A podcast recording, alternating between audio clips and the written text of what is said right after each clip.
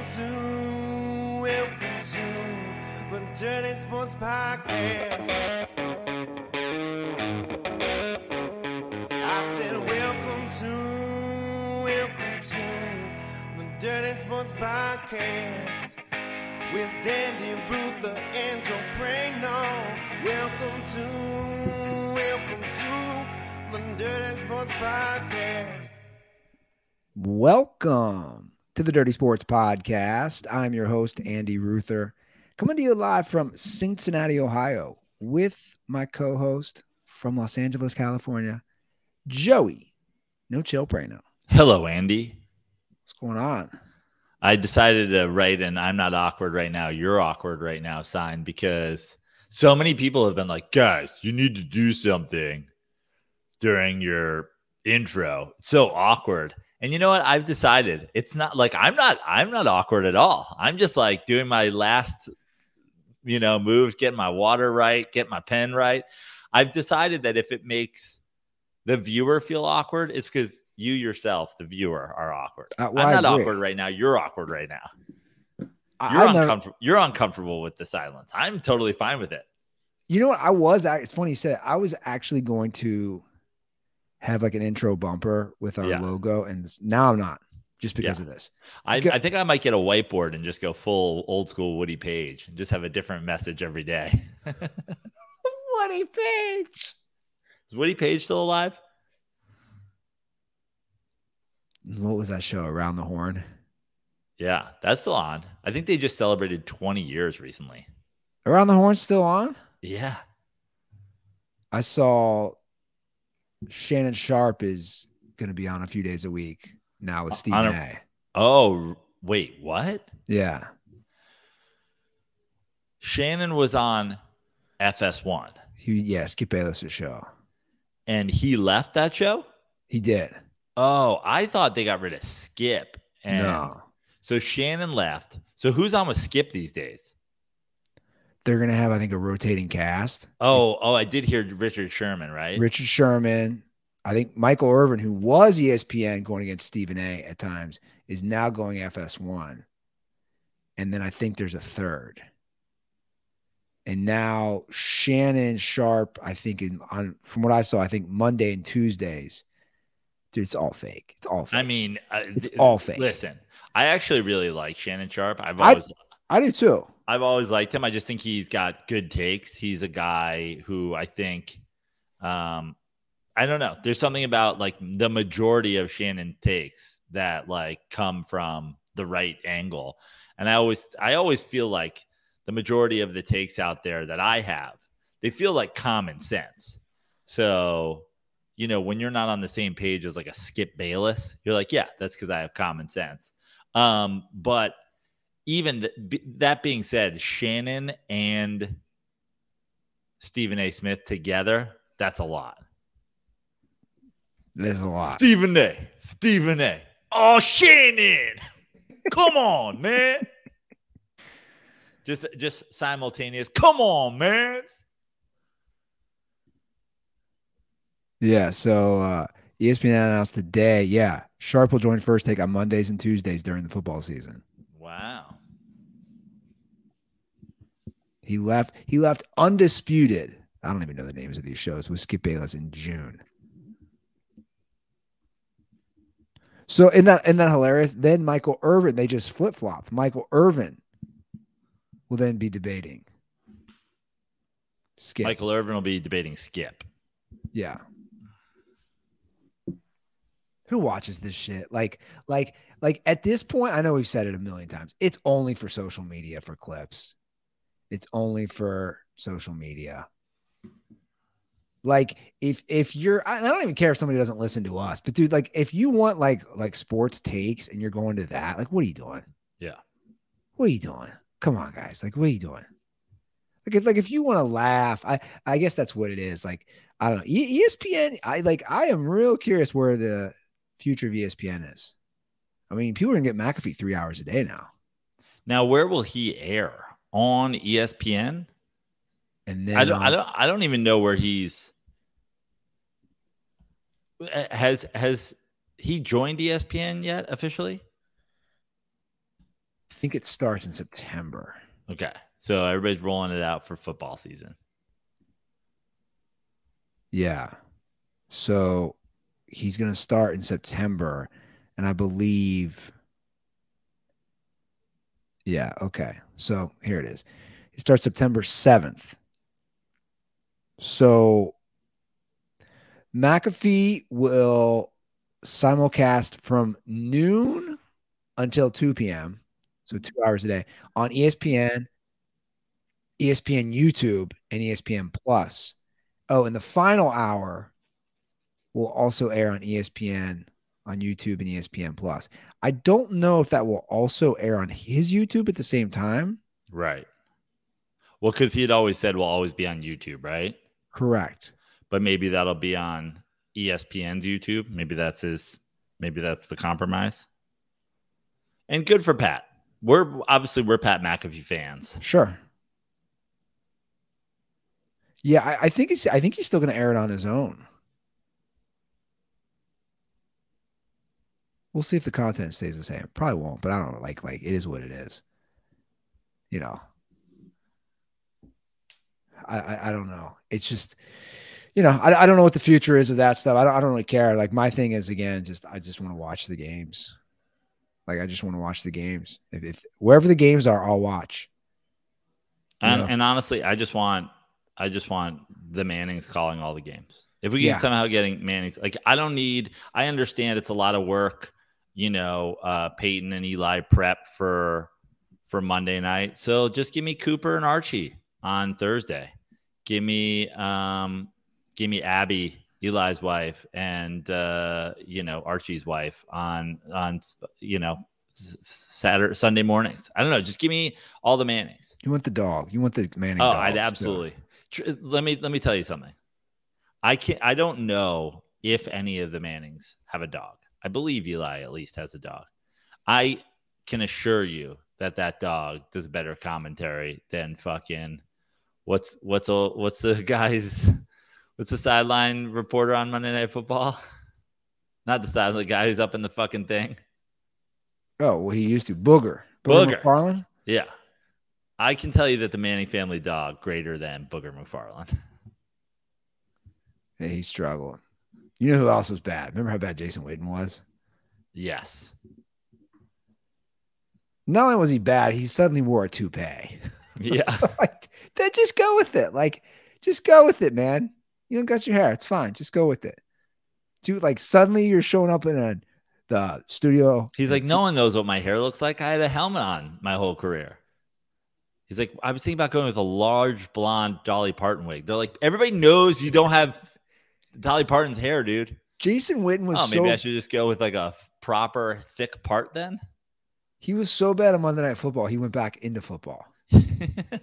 Like he was so bad. He's like, he I was taking such a beating doing Monday Night Football that he actually went back for literal beatings. Oh yeah, he was like, the CTE I'm taking on social media is worse than the Yeah. CTE I'm taking on the field. So I'm gonna go back on the field. He's like, I haven't actually taken that many hits to the head in my career, but Twitter just kicks me in the face repeatedly during broadcasts.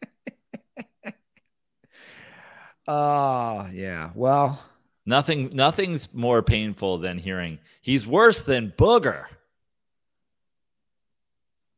yeah. Was he? I don't even remember if he was on with Booger.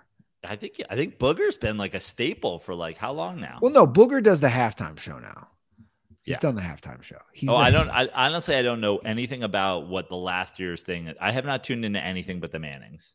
But but what's funny is that even that halftime show has been shaken up because the halftime show used to be Booger, uh, Suzy Kolber. This was the pregame show as well. Steve Young, Randy Moss.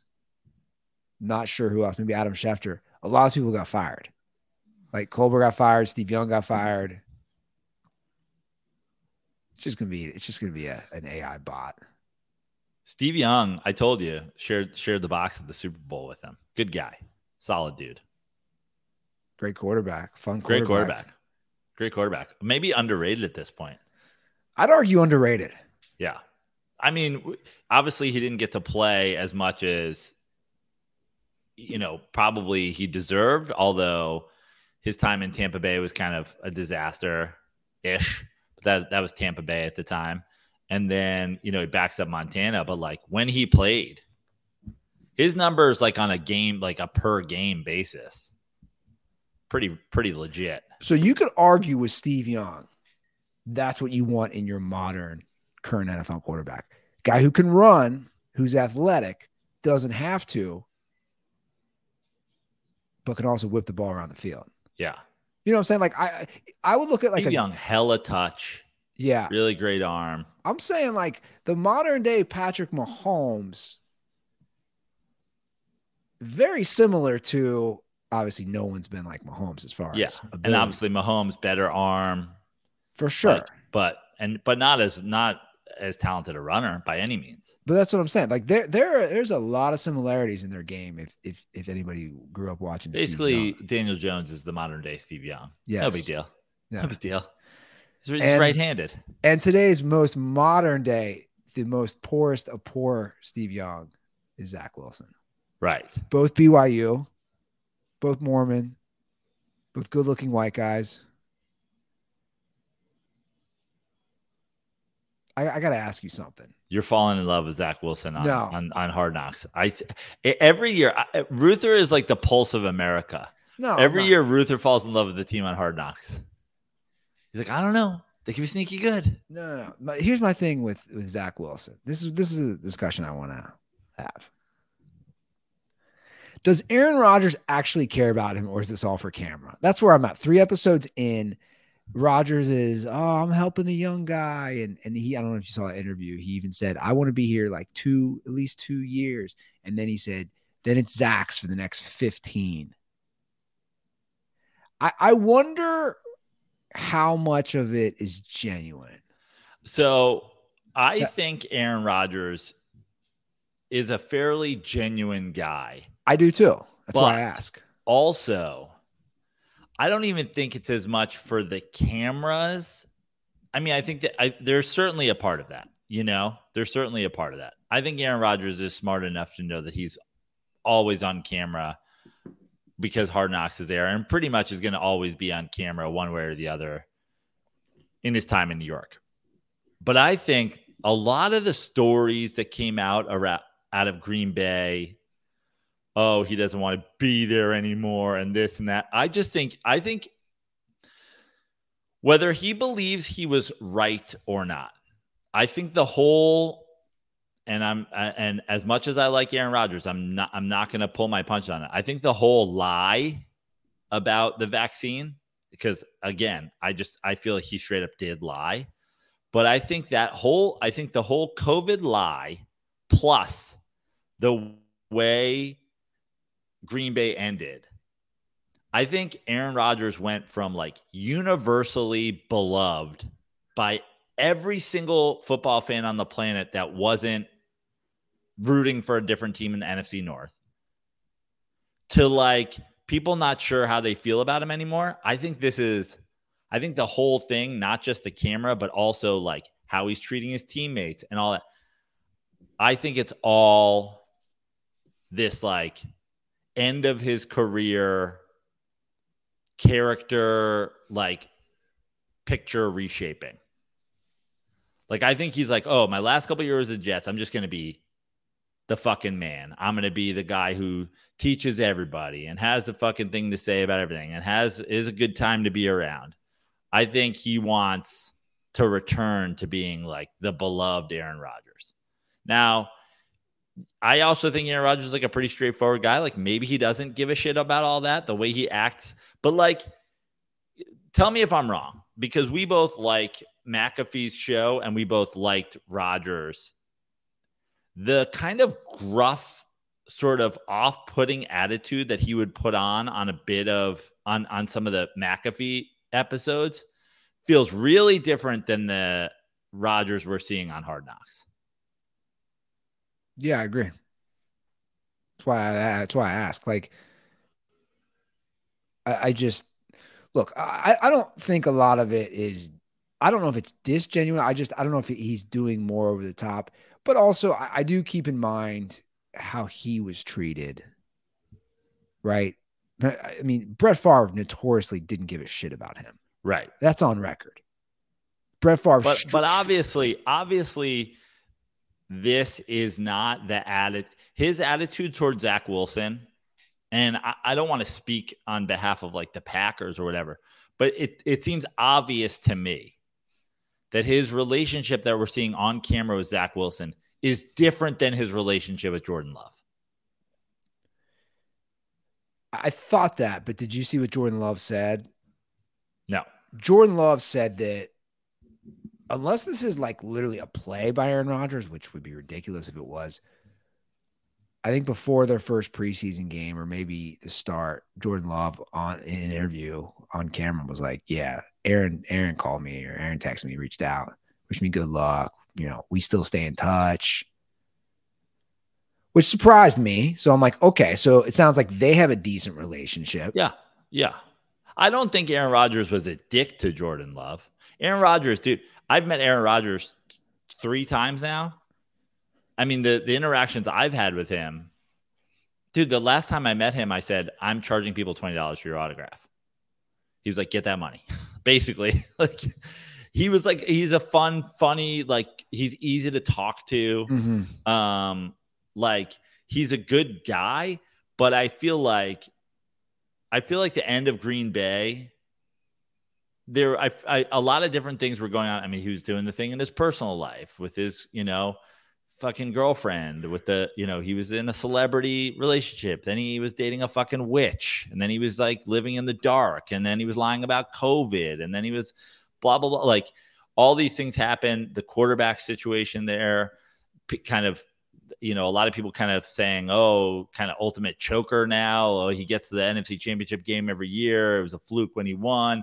I just feel like he, this is like, this is so many of those of the, we've seen it. So, and obviously, Aaron Rodgers is not Terrell Owens, but we've seen the, the TOs, the Barry Bonds, the guys who just like come off. Like he, he went at Schefter in the offseason. Remember? Like, unless you're talking, unless it's coming from me, like you can't fucking quote shit that's not like I feel like this is his big, like, you know what? I'm a pretty likable guy. I'm just gonna be likable. And I'm gonna do, I'm gonna do like a. I'm just gonna do like a renovation on on how people see me. And I think it's easy for him to do this because I think this is kind of his natural him. And Mhm. maybe and maybe the couple years where he was going through some shit was the, not natural him, you know? Yeah, I mean, let's not forget circa like 2016, whatever it was. He wasn't talking to his family. Remember that? Right, right. So like he's had things before where he's going through things. And we've seen it, dude, on this show. When people come at us over certain things, like I'll immediately be like, fuck you guys then.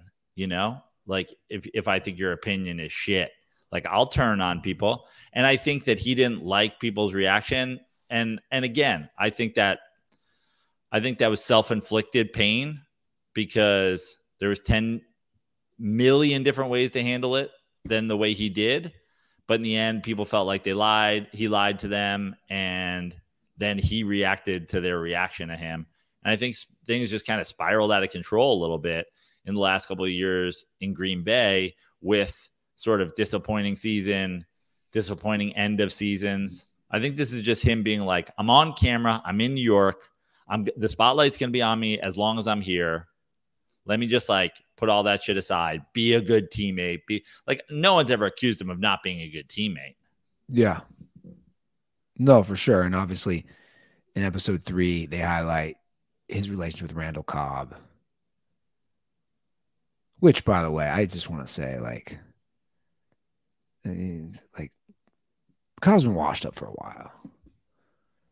Like, like I like I, I get that they're boys, but like That's also the thing with what, um what's Cobb bringing to the table? I'm just gonna be straight up. Like, what, what's also Randall the Cobb bringing with to the Ro- uh, with with Rodgers. If you look at it, he had beef with the Packers because they didn't want to keep guys who were washed up. Remember that? Like he was upset when they would like cut dudes who were like his boys, and it's like that's just football, dude. Listen to Cobb. Yeah, Cobb's last three seasons, starting in Houston, and then his next two in Green Bay. 441 yards, 375 yards, 417 yards. Like, like, and nine touchdowns I, I, total. I'm just like, my thing is, my thing is, is, is Cobb a guy that you're bringing at this point in his career? Like you're bringing him to New York. I guess the argument could be made. They have some young guys. He can be a, a veteran yeah. presence in the locker room. I mean, I liked the speech he gave the receivers about like, yo, he will snap. Like, oh. remember, like oh, that, that, that was an that was an interesting. Yeah, you know, that's kind of all everything we're talking about. It's like I think Aaron Rodgers is a good guy, but there is a there is a kind of a dark side to Aaron Rodgers that we've seen kind of come out in different ways. And Randall Cobb all but lose. Like you keep fucking up. Like he he will snap. And I was like, what does him snapping look like? Because that witch to he, cast a spell. He he walks in in his John Wick Halloween costume. so we got a call about hard knocks. This is from episode two. Okay. I'm gonna have to pull all these up since I lost. It's weird when you lose it. All the calls that were in the uh in the log are gone, but I'll pull it up. So this is from uh, Aronofsky about episode two. I'm back once again from beautiful Toms River, New Jersey, home of the 1998 Little League World Series champions. I'm watching Hard Knocks, episode two. I'm a week behind, even though it's my team. I just, I don't know. Hard Knocks just really, uh, it's tough, man. Like I haven't honestly watched a full season of Hard Knocks since the Rex Ryan year, which is probably the best season so many great moments in that season. Um, but I, I just paused it like eight minutes in or something. Can we talk about the mentalist or whatever that is, the the Banachek guy who comes in and has the Super Bowl score, which is just a horrific jinx, and I, I don't think we're going to the Super Bowl this year, but um, that and then like the cards, when it turned the deck of cards turns into a fucking encased goldfish I mean, uh, what? Like, uh, do you guys think that's real? Like, it, you know what I mean? Like in the show, obviously, you know, there's tricks and all that shit. But do you think that the show like made that guy be, you know, it was scripted, or is that guy just that good? I mean, I, I've had some experiences with those kind of dudes. They always freak me out a little bit. But fuck, that was on another level. Absolutely phenomenal work by. Uh, they didn't even get the guy's name. He might be anonymous. They don't even give the guy any fucking props. They might have put his name up when he came on. But I, I'm just positive. I'm not even through this episode. That's got to be the highlight of this entire series. that dude fucking blew my mind. I might have had a couple too many beers and uh, like, glasses of wine tonight. Now that I think bro. about it, but condoms are for the New England Patriots. Hope they all die in a plane crash. Savage. So well, first of all, so his name is is Oz Pearlman. What, what I didn't get at first is he's a magician. Are they calling magicians mentalists now? Well, magicians do sleight of hand and magicians do whatever. Mentalist is like, you know, David Blaine is also is a magician and a mentalist because he does like magic, but he also does these things where he's like supposedly reading your mind. Okay, so you know? so this guy's listed as both on his Wikipedia. Now that was that was fun. It's always fun. The the internet these days, what's crazy is like when you were a kid and you'd see somebody like saw somebody in half, you'd just be like, oh, I guess he just saw that person in half. And then the internet came out and they're like, here's how it happens. Now I have not like Googled how one does these type of tricks, but I have a feeling that they're out there. Yeah, and like I've watched, I like David Blaine. I've, I've gone down some David Blaine rabbit holes uh, on YouTube, especially when he goes. I mean, I'm just gonna call it as it is. David Blaine purposely would go to like black areas because like black people lose their shit. Yeah. And obviously he's at a football team. yeah. You know, majority black guys. So like I love the reactions. Um they're pretty good. I here's the thing. The question of it being scripted, I think these guys are really good. Yeah. Like they have their tricks. I've seen stuff. David Blaine in person multiple times as well. It's oh, like, oh, you've seen him in plur- in person? Yeah, I saw him. I was. Everybody remember the famous Quibi? I had a yeah. pitch meeting at Quibi, and like my manager was in the office, and then David Blaine walked in and was like doing fucking mental as shit for the office. And I was like, this is ridiculous. Like I'm supposed to be in there, but I was like, I'm not going in because I'm going to watch David Blaine. And uh, that's what when I knew doing? He was just he was doing the same kind of thing. I'll pick this card, and then it's showing up in people's pockets. It's under it's it's coming out of the fucking printer and shit like that. And you're like, Jesus. That was when I knew Quibi was going under. Though it was like a middle of the day. It was like a Wednesday afternoon at like 2 p.m. and the whole office is out of their fucking chairs watching David Blaine. I go, anybody answering these fucking phones?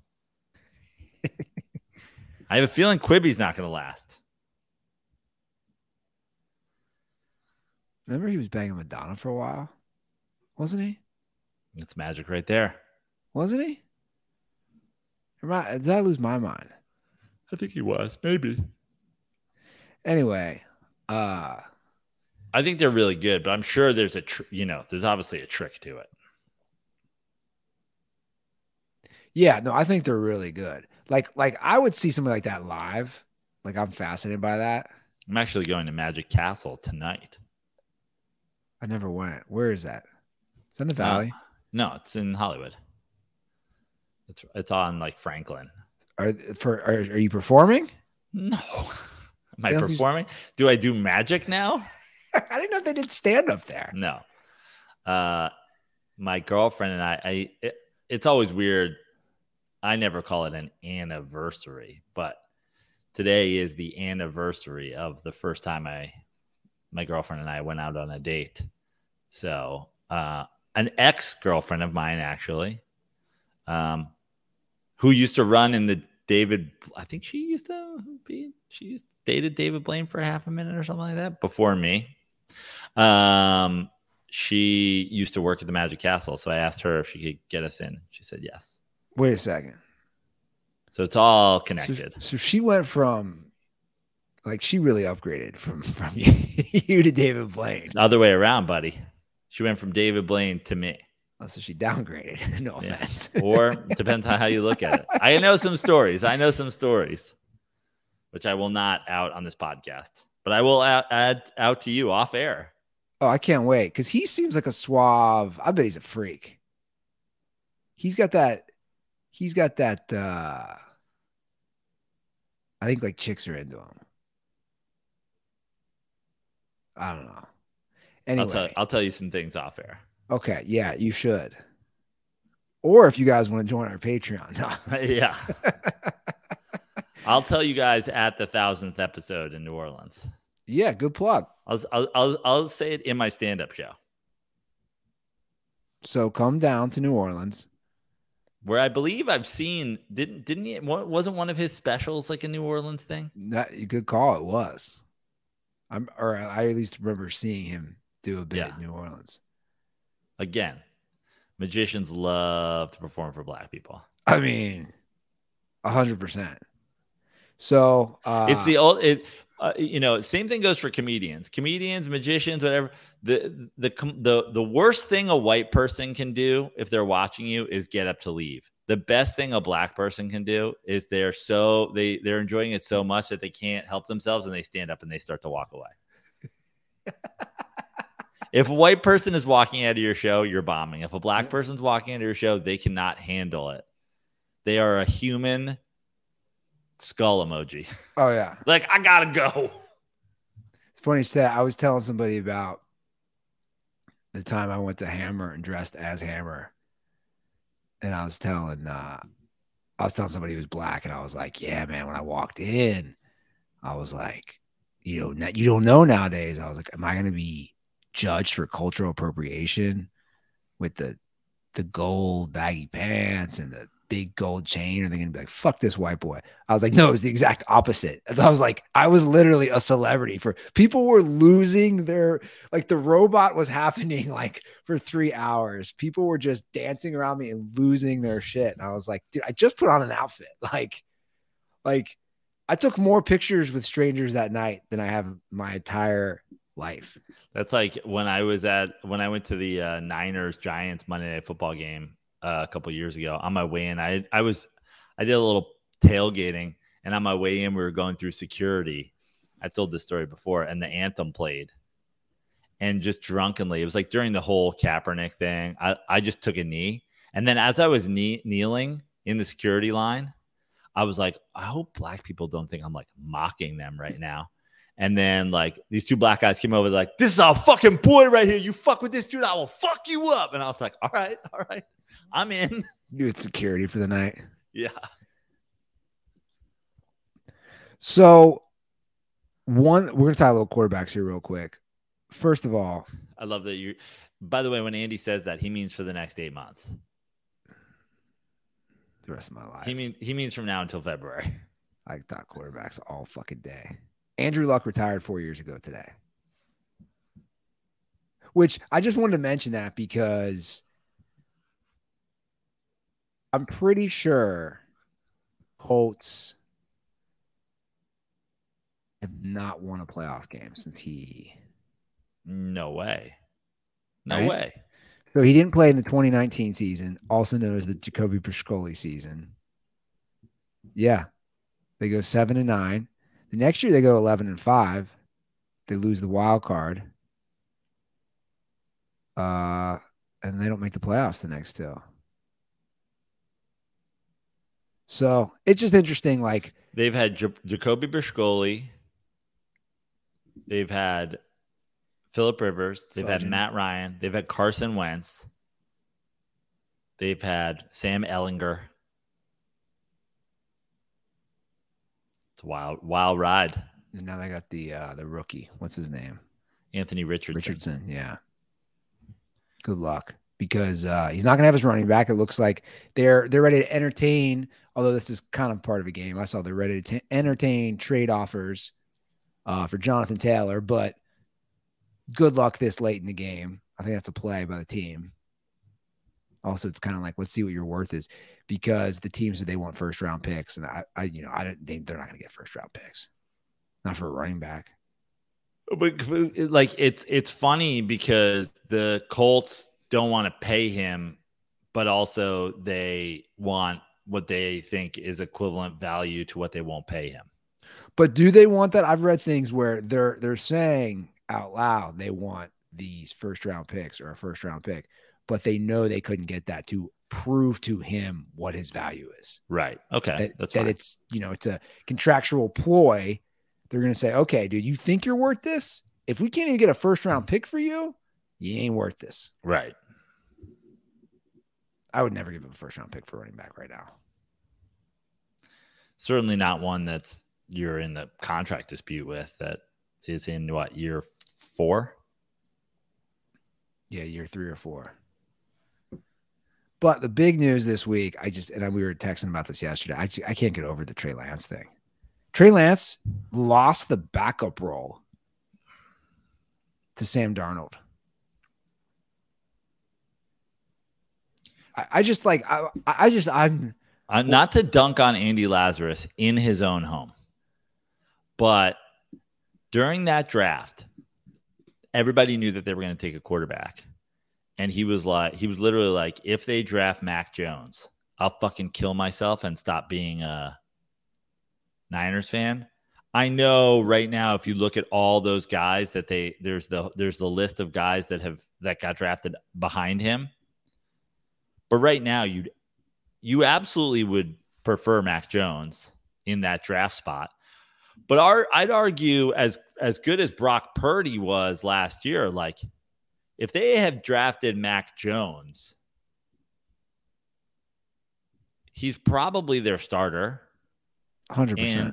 and they're probably they like i mean i think they, they obviously have a better shot at being i mean they, they were in the nfc championship game last year but like and him getting hurt but i don't know. Do you have a super bowl already if you had mac jones? and I i'm not like a mac jones fan Yeah, no, I know. I mean, the list is crazy. So they they traded for three first round picks to get him at number three. I mean, this list because these guys are mostly all good. The ten players after Lance: Kyle Pitts, Ja'Marr Chase, Jaylen Waddle, Penei Sewell, Jaycee Horn, Patrick Surtain II, DeVonta Smith, Justin Fields, Micah Parsons, Rashawn Slater. Dude, this is the 10 players drafted after him that's crazy I'd want any one of those ten. yeah I, I I just like my thing on Trey Lance, we all knew he was a project, right? He went to North Dakota State. Didn't he only play one year there? Yeah. But like, how big of a project? Let's not forget Trey Lance was the starting quarterback starting last season. That's Over why it's so yeah, crazy. Over Jimmy G. over Garoppolo. I think the 49ers could have a problem because Purdy went seven and one as a starter. 100% playing early Tom Brady ball, New England Patriots, right? The I got a great defense. I'm not going to turn the ball over. He also looked really good. He looked really Did good. he? Or am. I, am I forgetting? He looked really good doing it. I mean, he had like he it was it was definitely um it was definitely like sort of early Goff, early with McVay Goff. Like he didn't have to make the fucking but he also had a couple of plays where you were like, oh, he showed he showed more like ability to like put the ball in spots in in seven games last year than than Goff did in his whole time in in LA.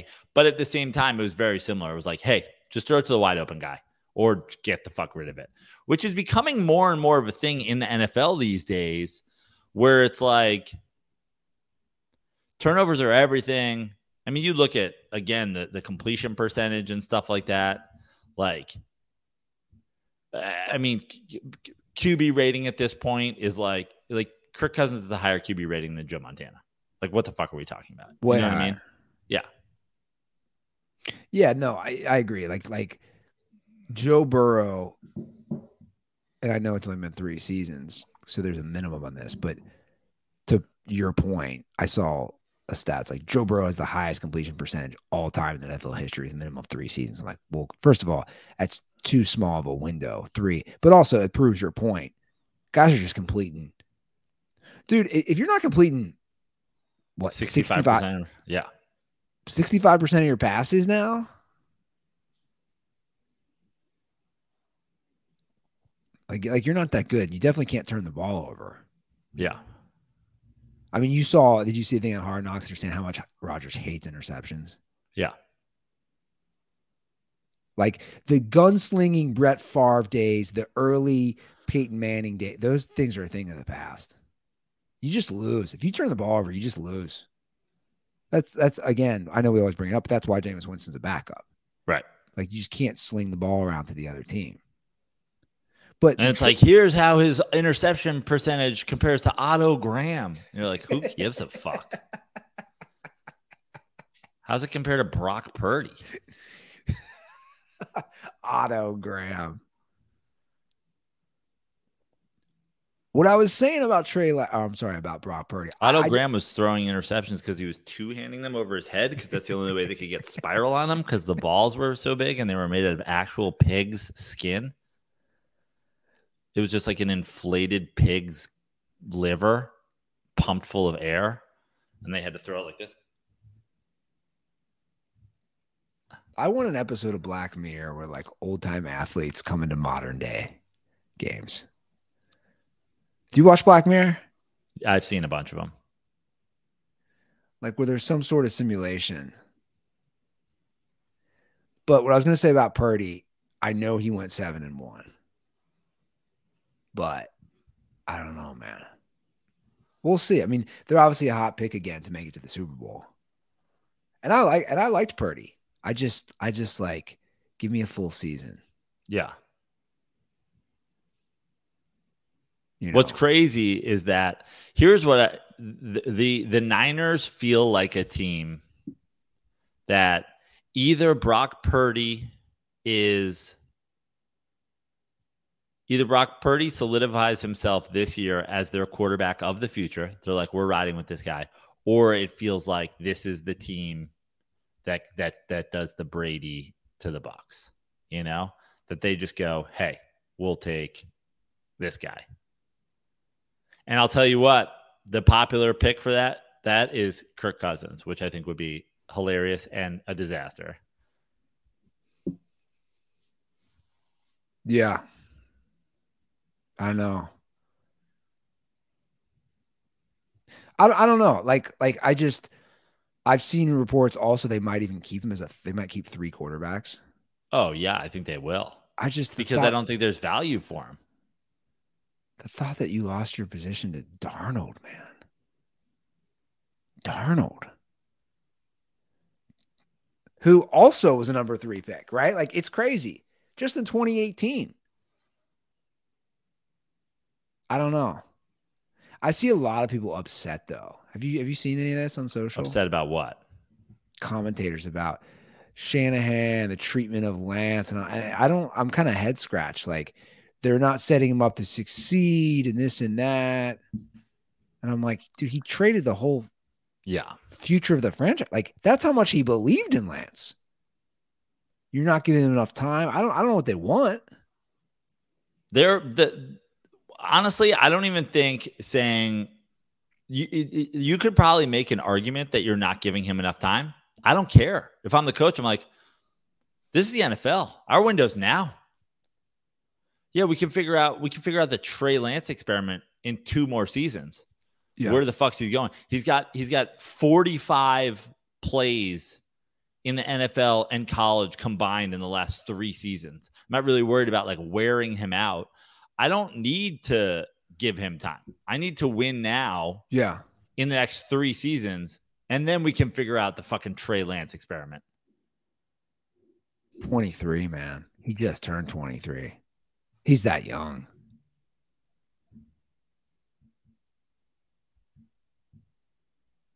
Russell But- Wilson was like 26 when he came into the league. Yeah, but and, and, you know, all the headlines are talking about how big of a disaster, and even we're talking about it. But at the end of the day, they're they're right there to to win a Super Bowl. You know what I'm saying? So like the the argument is we they could have got all these guys. I just showed all the guys in the screen. It's it's a nice list of 10 players. And you know, I'm just seeing headlines. Oh, what a disaster. Maybe, but they also are competing for Super Bowl. When you look at that list of guys, none of them gets them any closer to this to the winning an actual Super Bowl unless they have a quarterback. So True. they were in a Super Bowl.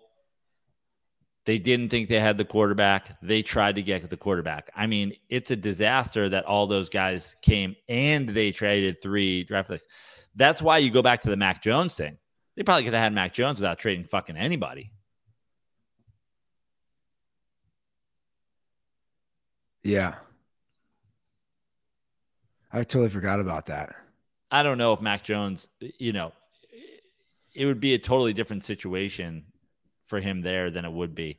But Brock Purdy was fucking Mr. Irrelevant. Yeah.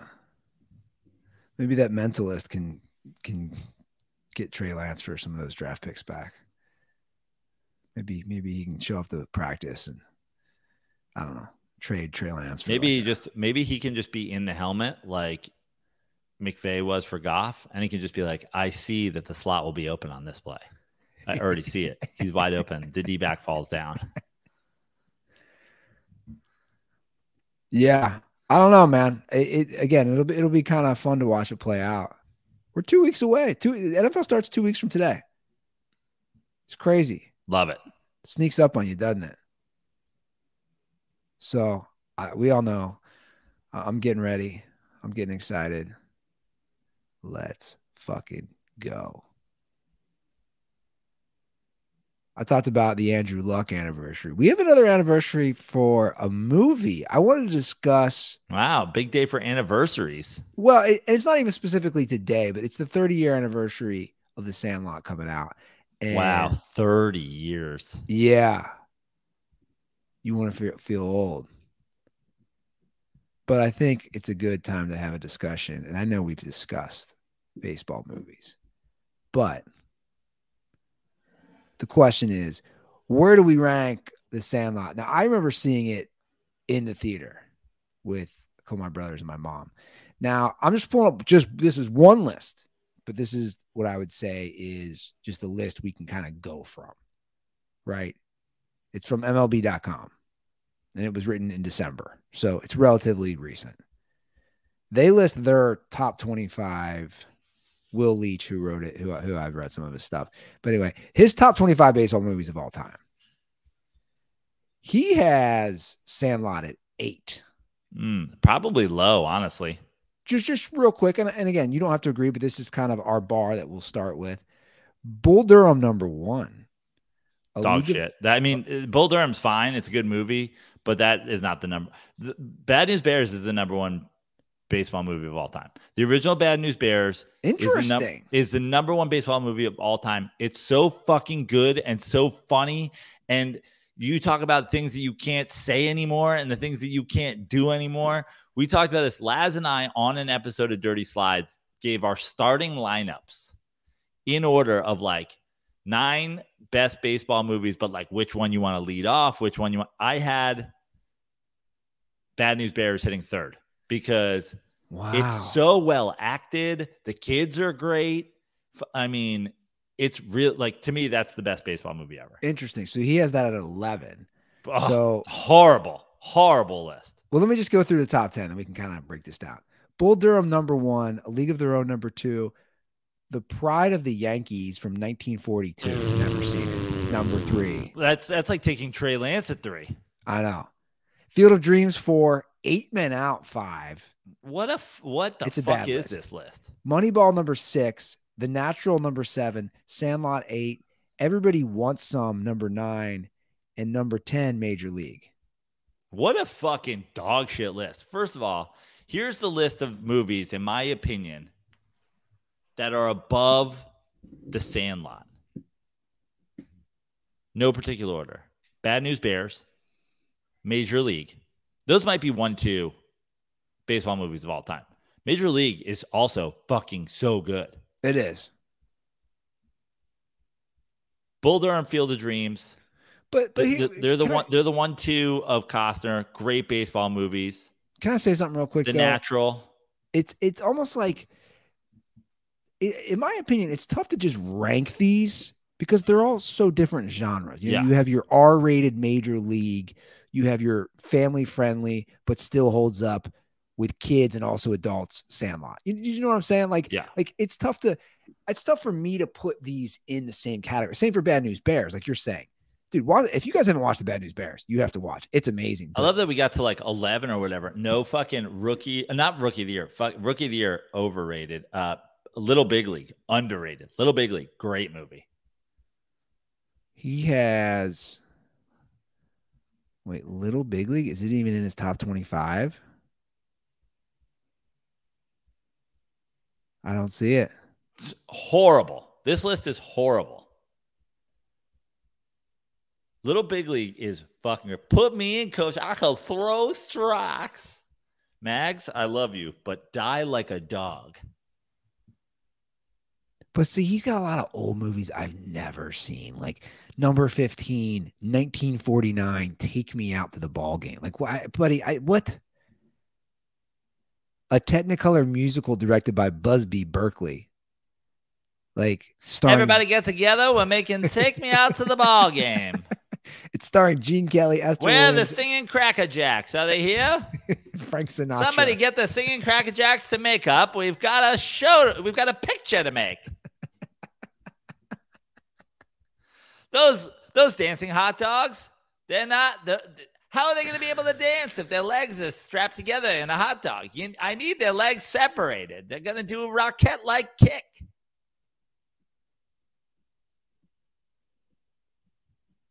Yeah, this list is whack, man. Uh, I just listed the movies I think are better. I, I I don't know if Moneyball. I think is the only one that maybe I'm forgetting. I'd have Sandlot at like where does he have Sandlot? At like eleven. He has Sandlot at eight. eight. I mean, it's right about the right area, but some of the shit he's got above it is just. I got Moneyball. A lot of people don't like the natural. I like the natural. I got Moneyball, the natural, the two Costners, not um, for love of the game, which is fine, but not better than Sandlot. I've got Bad News Bears.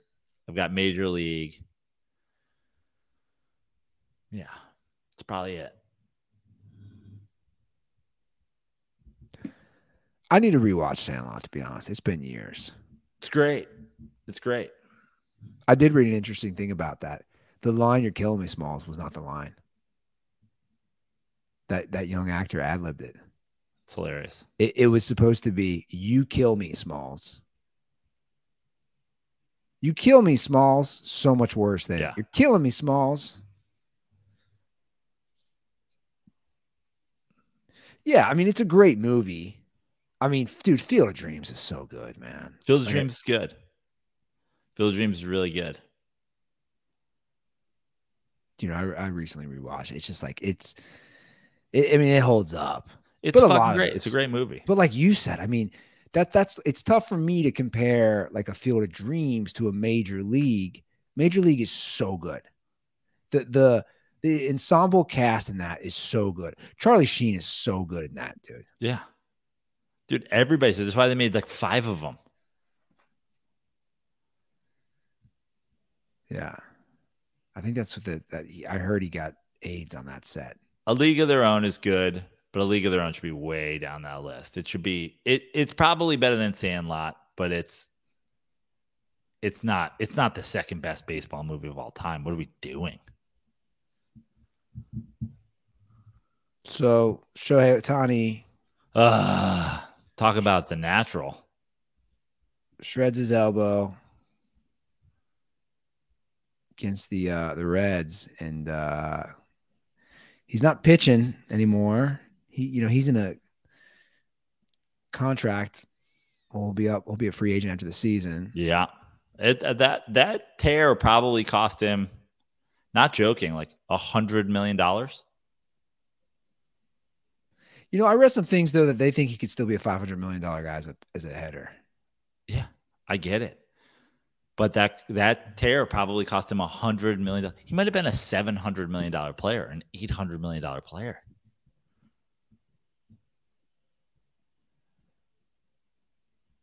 Well, yeah, if he needs Tommy John surgery, he's not pitching all next year. He's already had Tommy John surgery. Everybody's had Tommy John dude. surgery. I'm so glad. But listen, I'm just so glad he hadn't already signed with the Mets when this happened. I'd just be in a fucking. I'd, I, I people would be like, "What are you doing?" I'm like, "I'm digging a grave." And they're like, "Uh, why?" I'm like, "I'm gonna hop in it, and one of you guys is gonna have to fucking bury me." Like I could have seen that fucking happening, no doubt about it. It sucks, man. I I believe Trout also to the IR, DL, IL, whatever they're calling it these days. Yeah. Um, waiting for the dirt balls to somehow blame me because this is all happening against the Reds. Like oh, it's yeah, my didn't think about fault. Like the Ruther curse, just I'm not going to blame you for this one because I know you weren't watching. I wasn't. Not a single game, guys. I you know I haven't gone to a single game. I haven't watched a single game. It'd been funny if you were like, "That's I." I decided I'd figure I'd go. Well, I would have been I would have been out in Anaheim had that happened. But yeah, I know. I don't think I'm gonna go to a game this year. I think I've decided that. Well, at this point, you could, you could probably make it a, another month without. Yeah, well, and it's not like I'm grandstanding. I'm just like, you know, I'm, I'm gonna sit this year out. You know, we'll we'll see what'll happen. Um, we do have a baseball call. Mm, I'm still I'm still kind of devastated about Ohtani. I knew it was coming up, but I still I wasn't prepared for it. This has kind of been sitting in the dock. You're gonna have to. This is like, ne- in my opinion, this is like next level nerd baseball stat. Like, Okay. you might have to break this down for me because I don't really fully know what he's talking about. So, uh, if you can explain to me what an average is and uh, doubles and this whole baseball talk, that'll be Okay. real helpful. So, let's let's pull this up. What's up, Dirty Sports? Alex from the Bay Area calling in once again. Um, I I just wanted to ask you guys about um, this this Braves team. Um, this this current Braves team is fucking raking right now. Um, they have a a um, a WRC plus of 125, which is um, uh, weighted runs created plus. It's an advanced statistic to measure, you know, uh, offensive offensive um, 1.21 gigawatts. What is he talking about? Have you heard of this stat before? Yeah, I may have heard of it. Sure. Okay. production essentially. Right now, theirs is 125, which is tied with the 1927 Yankees, the greatest of all time, higher than the 20, 2017 Astros, who were cheating at the, you know at at at, at that time. Um, Matt Olson, Ronald Acuna Jr., you know Sean Murphy. These guys are all putting up record numbers, and a kind of some talk on Twitter about maybe them cheating. Um, it would be interesting. Apparently, the the uh, PitchCom, um, which you know all the teams are using to call pitches, it was created in in Atlanta, I think. Um, I'm just curious to think: is, is this legit? Because the Braves are just destroying teams right now um, with their offense. Um, so just curious to think what you guys think. Uh, yeah, stay, stay, stay dirty. So I don't know in like the historical grand scheme of things, the like I WRC plus uh isn't something that like I know off the top of my head the 20 fucking teams of all time, like whatever. But the one thing I do know about that stat, and if there's baseball nerds who listen, maybe they'll correct me if I'm incorrect about this. But the one thing I'm pretty sure I understand about this stat is it is a stat that, like a lot of the analytics these days, tries to account for absolutely every factor. So I believe um, when they say uh, when when the caller said uh, that oh it's better than the Yankees, better than the 2017 Astros, it's accounting for the different eras, it's accounting for the different ballparks. You know, obviously, um, the Astros play in a very specific kind of ballpark. The Yankees uh, play in a little league ballpark. Not that, not that the fucking Atlanta field isn't a bandbox itself, but it tries to take all those things into context. So, and I also believe 100 is like either good or average or like your baseline are supposed to be like so if, if you're 150 you're like 50% better than like a great hitting team. Um so yeah no the the the braves are fucking mashing this year and uh being on twitter last year you guys remember i i went to war on twitter last year with braves fans. So the Mets are 30 fucking games out from the Braves or whatever. But a, a, daily thing, and I'm not on Twitter as much anymore, but I am still, you know, I still follow some Mets accounts on threads and I still follow some Mets accounts on the dirty slides and like whatever. So I still see things, not with the same regularity as I was last year or whatever, but not shockingly, not shockingly, the cuck Braves fans are still absolutely obsessed with the Mets. You know, um, the Mets are 30 games back, and every single day there's some Braves related thing. The mascot the other day was carrying some bucket of, you know, uh, Gary Cohen's tears, and they're hitting Pete Alonso on purpose, and the fans are cheering it, and all this stuff. So, not surprisingly, loser Braves fans and the loser Braves organization still obsessed with a team that's literally, I think, in fucking fourth place because of that, um, Mets fans on the social media apps are not quiet about shining a spotlight on anything that is uh, anti Braves. And there have been multiple um, inklings this year that the Braves are have been cheating. Um, there was uh, a looking down at the first base coach um, to try to get signs. There was a PitchCom thing. There's a lot of, there's a, so there's a lot of inklings of it. Now that being said, the Braves also just have a lineup full of fucking mashers. Um, do I think the Braves will win the World Series this year? No, I don't because I think what it all comes down to again is going to be pitching. Um, and I don't, I'm not a believer in even their best guy in Strider. Um, so I don't think the Braves will win, but no doubt about it, the Braves fucking mash. Is there cheating? Well, listen, there's a lot of uh, allegations, and there's a lot of allegations brought on by the fact that there's maybe no more insecure fan base in all of sports than Atlanta Braves fans. So like they're constantly whoever they go up against, they're constantly bitching, whining, complaining about them. And therefore, everybody's always going, well, fine, we'll look at you guys as well. cheating, like at this point, cheating and baseball just go kind of go hand in hand, don't they? Right, right. Like, I don't know. It's just, I mean, there's just so much gamesmanship in the sport, more than any sport. Certainly more than the other big, big three. A hundred percent. I I did see the uh like you know it just happens every game right like the the the Cora Verlander interaction where he tells him to fuck off Yeah. but just like those little things like you know you, you're not getting that in other sports I wonder if they did a hard knocks baseball training camp if that'd be interesting A spring, tra- training. training I mean, oh, that'd be that'd be kind of fun. right Yeah, I think so. There's just so many more people involved.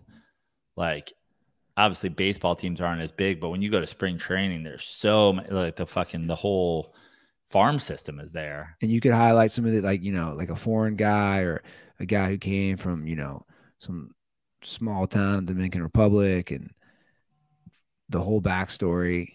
Now, granted, you might need translators and some of these guys, but whatever. No, Major League Baseball is like, no one wants to hear guys talking a different language. Forget it. We're not going to do any sort of television ever again. We'll just hope that fucking.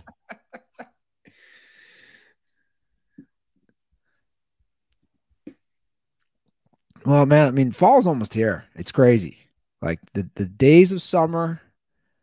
Labor Day is probably like the Labor Day weekends, like the end, but uh it gives it gives us the end of the summer to really just celebrate those final days with some cold, fresh Miller Lite, Joe Brano. Andy, uh, there's listen, Miller Lite has has no season.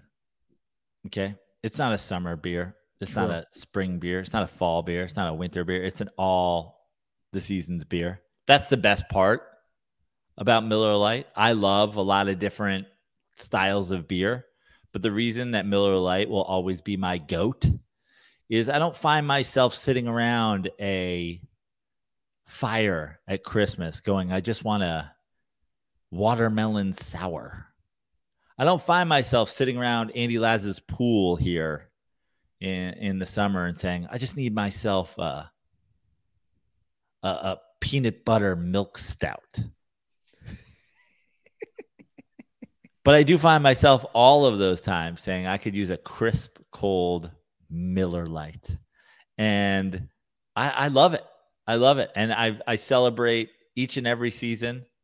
Um, I I'm as I said house sitting for Andy Laz right now. Uh, Andy Laz is um, redoing his house, so he's in the temporary Laz lair, and there's a pool.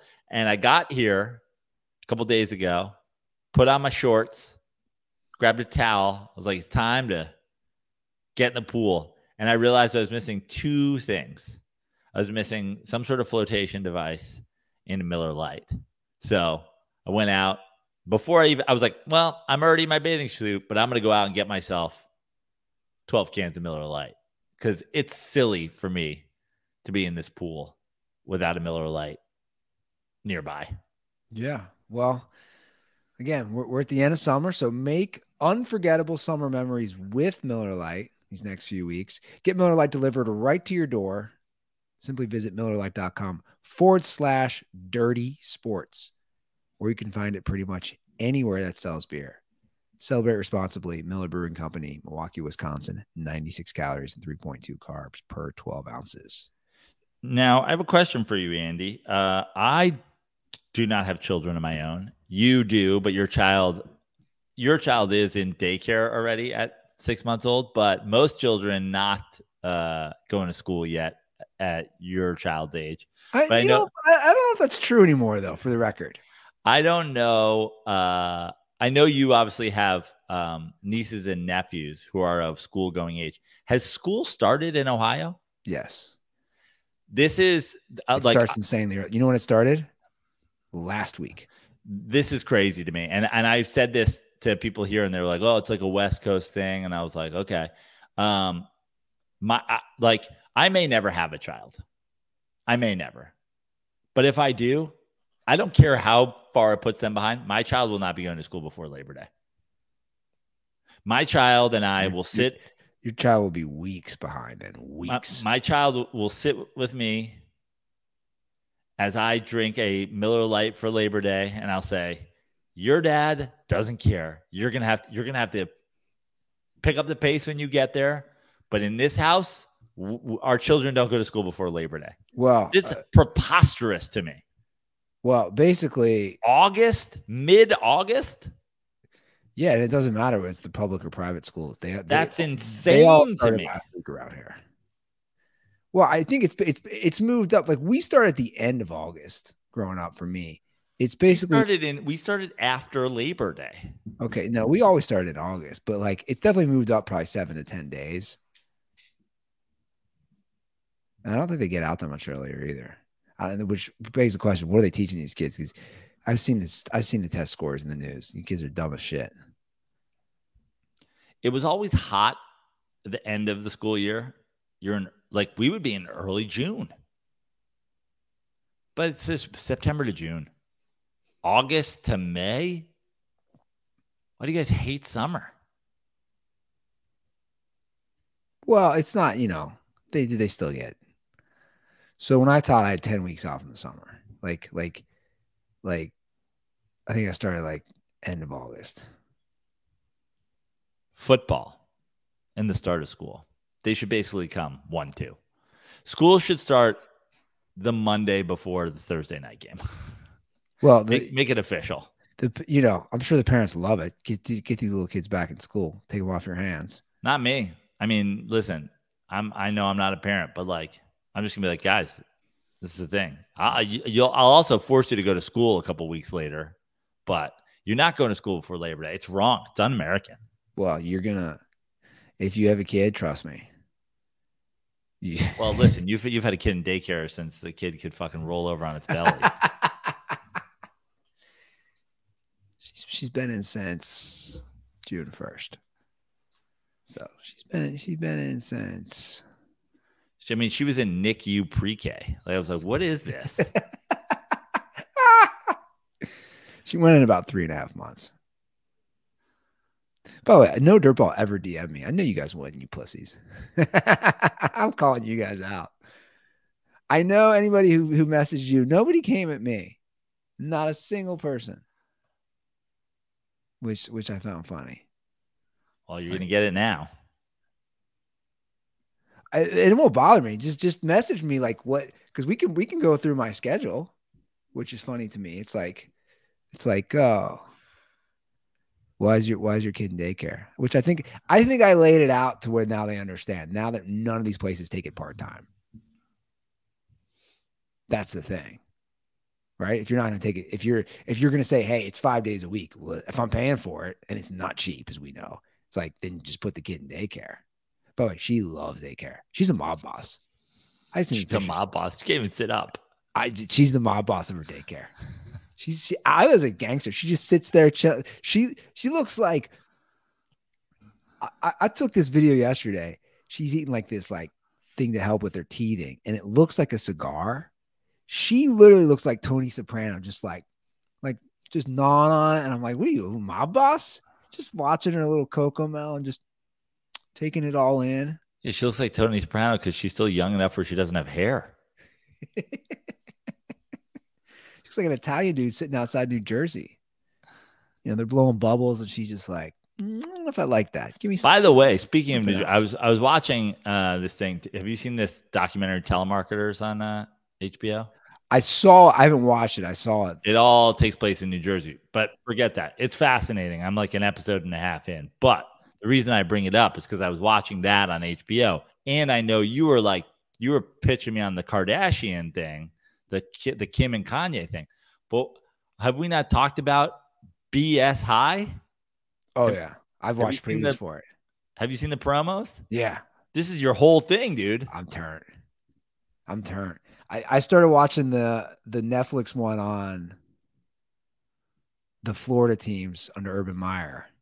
Which I've heard is dog shit. I you know I said I said right away when we were watching it last night. You know I knew because Urban Meyer's in it, and I said this isn't going to be unfiltered. He Right. agreed for these interviews. This this isn't going to be. I saw somebody like list the things that they have not touched on, and it was like the Cam Newton scandal, Aaron Hernandez, Riley Cooper, Tim Tebow's virginity. Like there's like Urban Meyer, fucking anything. Yeah, that's disappointing. But the BS high one. For I those lo- for those of you guys who don't know what it is, BS High is about Bishop Sycamore, Andy Ruther's like four week obsession. Dude, I love the promo. The guy's like the guy who did it all is just like Ila was at a NICU like three days, and Ruther was like, "Can we get her enrolled at Bishop Sycamore?" Yeah, man, it's, it was an Ohio school, air quotes. I love the promo. The guy's like, we, I, we got him on, E- I got him on ESPN. I did something right. They're like, it's not a school, man. He's like, I got him on ESPN multiple times. Oh yeah, I'm excited about that one for sure. I think what you said last episode we were talking about Reggie Bush and you were saying there was signs. So now he's suing the NCAA Right? Saw that. for defamation of character, which everything I've read, he's going to get his Heisman back. You know why? Because they're going to settle once they start doing the the discovery. All this shit's going to come out with the NCAA, and they're not going to want it to come out. So I don't know. He just wants his damn Heisman back. Give the man his Heisman. No one gives a fuck about Heisman's anymore anyway. Yeah, I know he's the only one who's gotten taken away. There was a time when like I could have named like the last 20 Heisman's going back to wherever. Like I can't name I don't know who won the Heisman last year. Was it Caleb Williams? yeah, Okay. So Caleb Williams won last year. Let me see how far I can go back. I can't go far at all. Caleb Williams on last year. That's it for me. No, two years ago was it DeVonta Smith? He won it, but I don't know if. Why don't I just pull it up? I mean, there was a time where I could do the fucking Goldberg. I would go from like 1982 to 2000. So it's uh no. DeVonta Smith was 2020. Well, we should have we should have both got this one. So it goes Caleb Williams, Bryce Young, Bryce Young, right? Smith. You can probably do, go after that. You can probably. So go back to 2019. No clue. Burrow. Right. Right. Who's before that? 2018. You got me. 2018 is Kyler Murray. 2017 is Baker Mayfield. 2016 Lamar Jackson. 2015 Derrick Henry. 2014 Marcus Mariota. 2013 Jameis Winston. 2012 Johnny Manziel. 2011 Robert Griffin. And 2010 Cam Newton. Wow. That's wild. Yeah. No, it is. Wh- wh- Which, by the way, another thing on the Reggie Bush, watching the Johnny Manziel, it's like you watch that documentary and he straight up now is admitting how many thousands of dollars he got for autographs. And they didn't take his Heisman away. Right. And they basically knew that. So just give the guys goddamn Heisman. Hello, Mark- Twitter world. Sam, Hello, X. Sam Bradford. Forgot about that guy. 2008. Sam Bradford. All all I want to say, you know, now that we've brought Sam Bradford up, um, all of you Vikings fans who always come at me on my Kirk Cousins takes, you, I just want you to know that this show was still this show was go- happening at a time where there the the previous version of you guys existed. They were telling me that Sam Bradford, oh, you're you're you're not giving him the credit. He's got no offensive line. He's hurt. Sam Bradford fucking stunk. Sam Bradford was the precursor to fucking Kirk Cousins. He was a lot worse though, man. I mean, Sam Bradford never threw for four thousand yards. He never had a Sam, winning season. Sam Bradford was bad. He never had a winning season. Let's see if I can do it. Let's see if it's let's see if it still exists out there. What Sam Bradford defenders? Just like Okay, in unrelated news, completely unrelated news, where you're looking this up because I had to just this is like dirty sports news, and then we're gonna get to some calls. I saw this headline, I couldn't stop laughing. Charlie Ryan tweeted us in 2018 Charlie Ryan? for for saying that Fitz was better than Sam Bradford.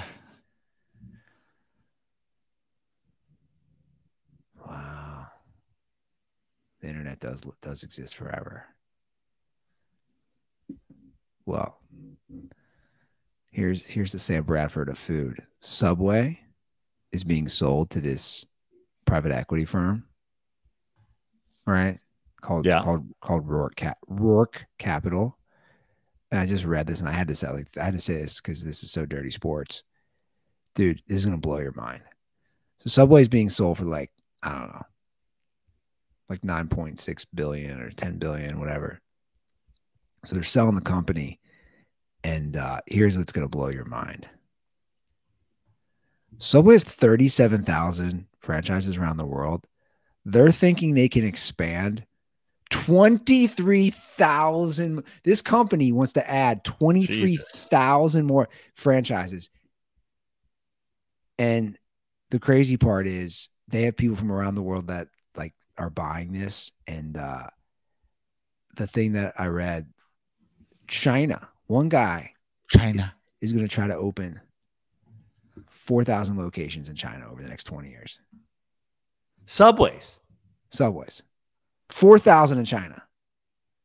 I couldn't be selling Subway stock harder like right now. Like to get into the Subway game at this day and age. You're synonymous with yoga mat bread, pedophilia, and just general like grossness. You know, everybody, you know, it's a hot political point, right, in this country to talk US versus China. If if they do build 4,000 in China, that's a dub. That's that's a big W for the United States. Yeah, yeah. like like like are are they that desperate for some American franchise? 4,000? Can somebody can some I know like China, I know that they throttle the information that goes to China. Can somebody just like get like close to the Chinese border and and f- like hydraulically fire um, some Jersey Mikes into there so that they can fucking Can we airdrop some Jersey Mikes into China? Okay, here's a crazy take. You know, again, they're Throw always some throw some Jersey Mikes over the fucking Great Wall of China. what you know, they're always talking about China versus US and like that's like our whatever, like enemy. What if this is part of like the government's plan? Yeah. We'll infiltrate them with shitty food. We'll build 4,000 locations. We'll, you know, They're Make- like they're like it worked for us keeping poor neighborhoods down. that's what I'm saying. Like, it's worked to keep everyone fat, dumb, and uneducated hmm. here. Yeah. Maybe if they start eating yoga mats with their bread, all their math scores are going to go down. And, you know, they're not going to be as smart. Uh, may, maybe. I just, I saw that and I was like, and then I instantly thought of that dirtball who created, where are you, dirtball? I would love to know who it is. The dirtball who created the pro Subway account and would tweet photos every time he ate a Subway sandwich. DS Subway or whatever. the DS Subway tracker. All right, let's let's hear from the the dirt balls. oh, 310-359-8365. That's the hotline. We'll start off with a call. Oh, this is an interesting one. A revisiting of the 2003 NBA draft. No, wait, hold on, I did it wrong. Um, and I, and I'll pull this up by the way, but you know, this is this is the uh LeBron draft. Joe, Andy, number one farmer dirtball, Jay from Minnesota. Um, so NBA 2K has their My Eras mode where you can go back in time and like start from like 2003 or, or 90, I think it's 93 or 1980, whatever. But I usually start from 2003 because that's when I started to like the NBA. And um, I can, like, you know, one time I rebuilt the Timberwolves. Well, it was KG, and you know, I, I acted like someone had a brain that built the roster, and we won a shit pile of championships, and um, you know, try to get pieces around LeBron so he stays in Cleveland, stuff like that.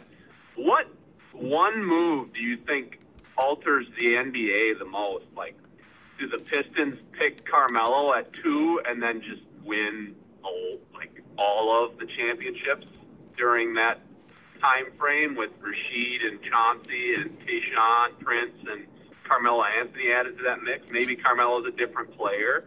Maybe um, I hate to stay on the Carmelo thing, but maybe Carmelo just waits to sign with the Knicks and then they. Oh shit! Sorry, I didn't know that would turn it off.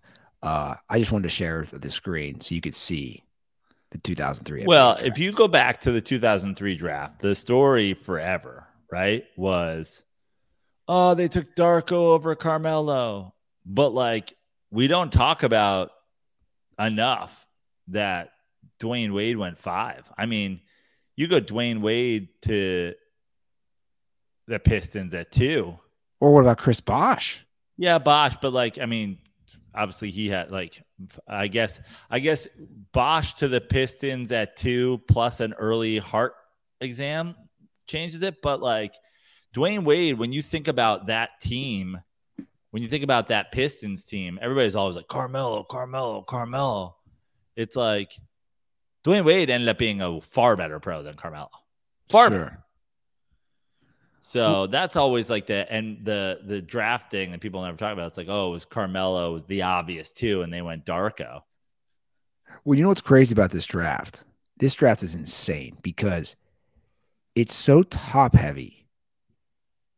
And then it's I mean, it's it's I would argue after that, it's one of the I worst mean, drafts. The Knicks took Michael Sweetney from Georgetown at nine. But that's what I'm saying. Kirk Hinrich went seven. TJ Ford eight. Dude, none of these guys were good. Jarvis Hayes, like Nick Collison, 12. Like, if you scroll down this,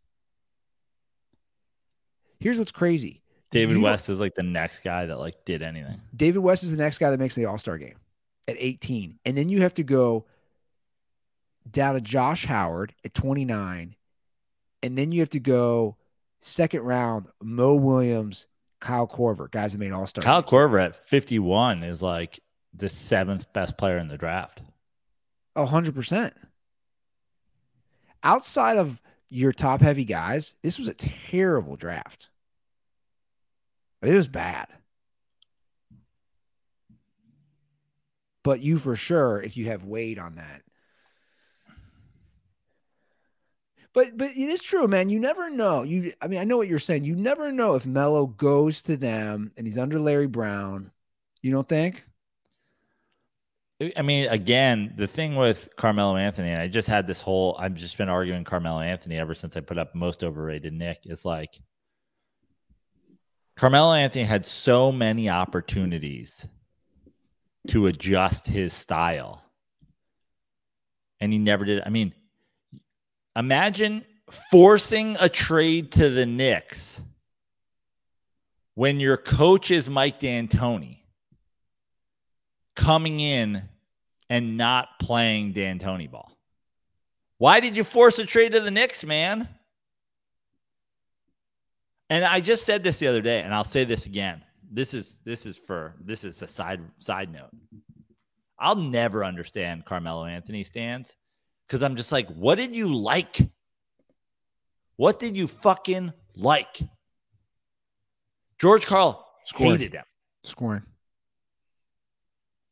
But dude, in his Knicks career, he's like 24 and whatever. He scored 62 points in a meaningless January game against the Bobcats.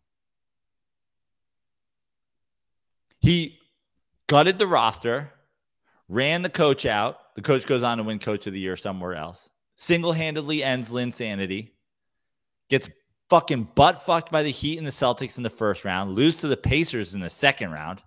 Those are his three all those are his three playoff appearances.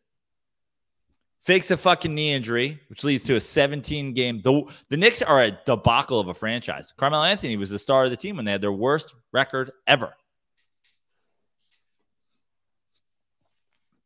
You just like 62 points in meaningless fucking January games against the Bobcats. The franchise doesn't even exist anymore. But again, I, I think that's that's the especially the casual NBA fan is they get hung up on the scoring. Dwyane Wade, infinitely better than. I mean, are, are you following the, the thing that happened with Steph Curry and, and Gilbert Arenas on his podcast and Magic Johnson? no. So Steph Curry was asked on Gilbert Arenas' podcast if he's the best point guard of all time. And Steph said, yeah. And I have no problem with him saying, yeah. And then Jordan weighed in and was like, dude, it's Magic Johnson.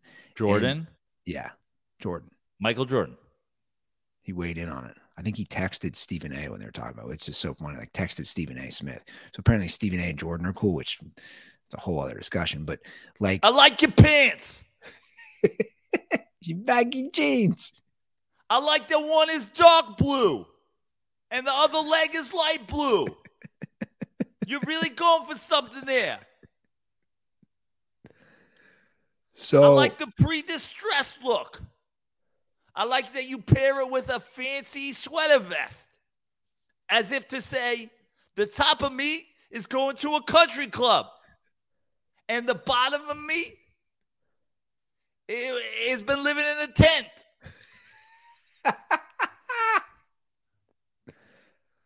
So this turned into a whole discussion, right? The best point guard of all time. And I think, well, one pure point guard, it's Magic Johnson. Like, like, like, uh, especially versus Steph, right? Like, I can't vouch for Oscar Robertson because it was way before my time, but and even Magic was mostly before my time. But you see my point, like that turned into a whole discussion. And it's like, guys like Steph's been awesome and Steph's changed the way the the game's been played. No doubt about it. So did Magic Johnson. And also they they won a title the minute the minute Magic got there. Yeah. You know. Magic So- has Magic played, I mean, truly 12 years, And he has how many MVPs? Three? Three league MVPs, three finals MVPs. So he's got more league MVPs, more finals MVPs, more rings. He played 12 years. 12 years.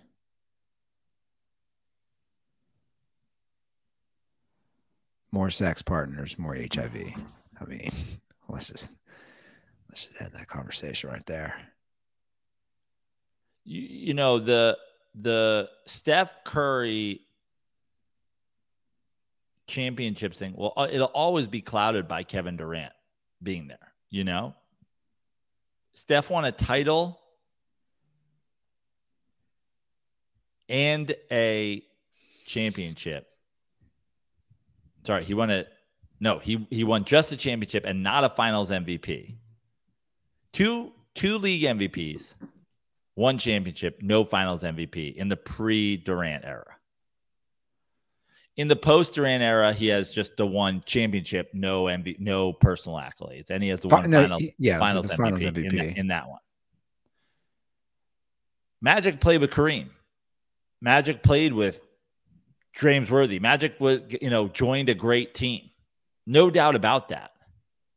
But he had his three league MVPs. Yeah, for sure. I just I don't think. I mean, he clears you in league MVPs, he clears you in finals MVPs, he clears you in championships. And he has a shortened career. His his longevity stats are never going to be there.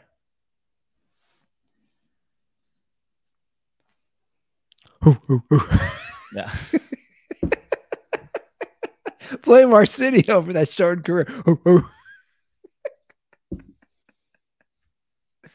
Hey, uh, Bill Clinton, can you can you come out and play the saxophone while Magic reveals he has HIV?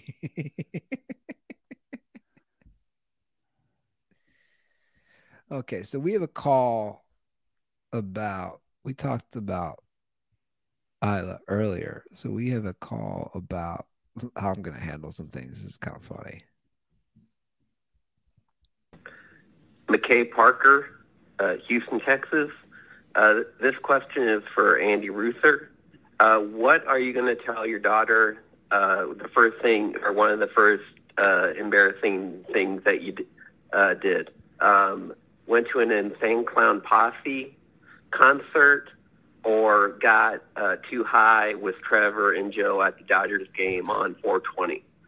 Um, condoms are for this Texas heat. Hopefully it's fall soon and uh, stay dirty. Those are like not even on my list of embarrassing, dude. Yeah. My, I, yeah. When he was coming up, I was like, what do you think's the first thing that you'll be embarrassed for Isla to find out about? I, I don't think, I don't know if I'll be embarrassed. Seriously. About anything? Dude, this is stupid. You know, this is young and dumb. Like, well, well, first of all, like, So if Isla comes home, if, if Isla's nine and she comes home from school one day and she's like, Dad, that's young.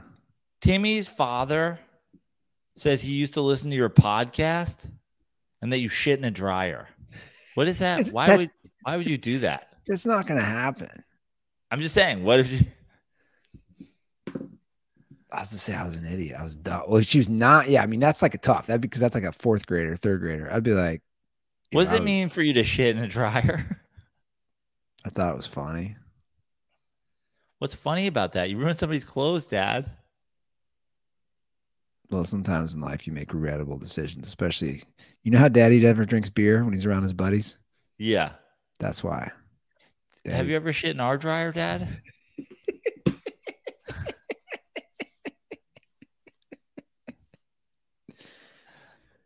Oh, that's a that's a nice little deep dive on the the two high 420 game. Um, I had to be walked home. Was that EJ? Was it EJ? I think EJ was there. Can we do an update on Trevor and EJ? Where are they now? Yeah, I want to do a whole. You talk about the Urban Meyer documentary. I want a whole Dirty Sports interns documentary. Meanwhile, Twerks is the only one who will sit for an interview. A hundred percent. Oh my god. Are we missing anybody? Shabelli, Twerks. It went Shabelli, Trevor, EJ, Twerks, right? This is only four. That's hilarious. Trevor forgot to hit the record button. the giant thing where it's flashing red or it's red. EJ lives in Texas again, I believe. He does. He's married. He Kid? was, al- he was already married though. Oh, that's right. He was married like hella young. Kid? Does he have a kid? I have a kid. Twerks is uh, uh, like I think about to work for the uh, uh, Olympic Committee. Oh yeah, he was al- in. he's he moving, was he's in. moving to Long Beach. He was interning uh, when he was in law school for the. Trevor is the only person that still works at ESPN. Trevor outlasted Suzy Kolber at ESPN. oh man. I know what you're doing. I know. I know what you're doing. Uh, no comment. No comment. I'm just gonna mask up for the rest of this. No comment. No comment. The where are they now? That's funny. I want to know where's the couch now. Does, does somebody do any dirtballs still have pieces of the green couch? All right, some some dirtball must, right? Some dirtballs gotta. 310-359-8365. That's the hotline. Give us a ring. Any questions? It's all on the table, guys. You know how it works. So, uh, anything. I don't care. Sports, non-sports. You need you need life advice. Whatever. You guys want to debate Sam Bradford? I can't believe. I can't believe Charlie Ryan was defending him in 2018. I mean, he was, he was only defending him uh, in relationship to Ryan True. Fitzpatrick, but also that's not true because I, I, I mean, I remember Charlie Ryan basically being like, "You're too hard on the guy." I'm like, fucking bad. He's terrible. Better quarterback. Sam Bradford, crazy eyes. Sam Bradford. you know, I was laughing the other day. You were talking. You were talking about what were you talking about? A dirtball just giving you like who who smuggled in some Miller Lite, Smuggle Miller Lites and the schmiggities. which I was like, dude, that okay, that's pretty funny and wild. It's not as wild as when I met Crazy Eye Sam Bradford. He hands like I just meet the guy in like handshake hands me an unwrapped, just like edible, just like, hey man, here's you, here's this, eat it, and you're just like, bro, I don't know if there's fentanyl in this. like, like, like, what is this? By the way, can I, can I just this is just for all my edible loving dirtballs out there. This is uh, I, I'm not I'm not telling you you should do this, but I'm telling I just think everybody should know. So I was in Colorado, and one of I won't name I won't name who gave it to me, but um, somebody gave me like a fucking shit ton of edibles. When I mean like I mean a bag like like I mean 300 edibles in a in a Ziploc bag. Wow. I just put them in my backpack and brought them on the plane. Just no one, no one even blinked. Oh yeah. Oh yeah. I've been. I mean, you know, I've I've had I've had fucking mushroom microdose caps and edibles in my fucking Dopp kit forever. But I mean, it, I like I went through with like a fucking you a knapsack full of edible. They didn't fu- not, not even a they didn't even give a second look. That doesn't surprise me. By the way, it's on the ballot here in November. Let's fucking go. I think it'll pass. Great. Yeah. I, I assume it will. But I think at this point, the whole country is like, what are we doing? Yeah.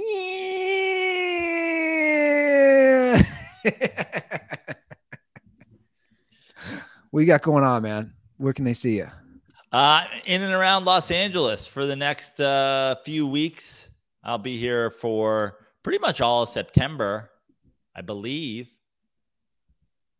I believe I'm here all of September. Got some shows in and around LA, San Diego, Huntington Beach, Big Bear, lots of lots of California and uh, Los Angeles and the surrounding areas shows.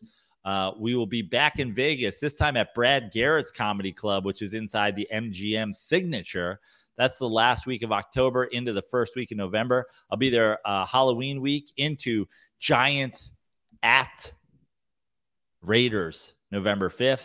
We've got uh, Alaska in November. And then, of course, the thousandth Dirty Sports episode in New Orleans, followed by two comedy shows at House of Comedy New Orleans in mid December. Next couple months, bunch of little road gigs. Um, we'll, I'll, I'll be promoting them more as I, as they get closer.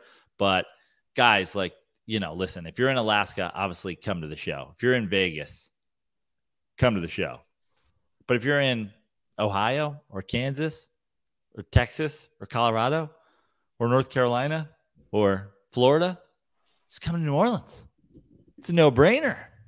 1,000 episodes of this nonsense.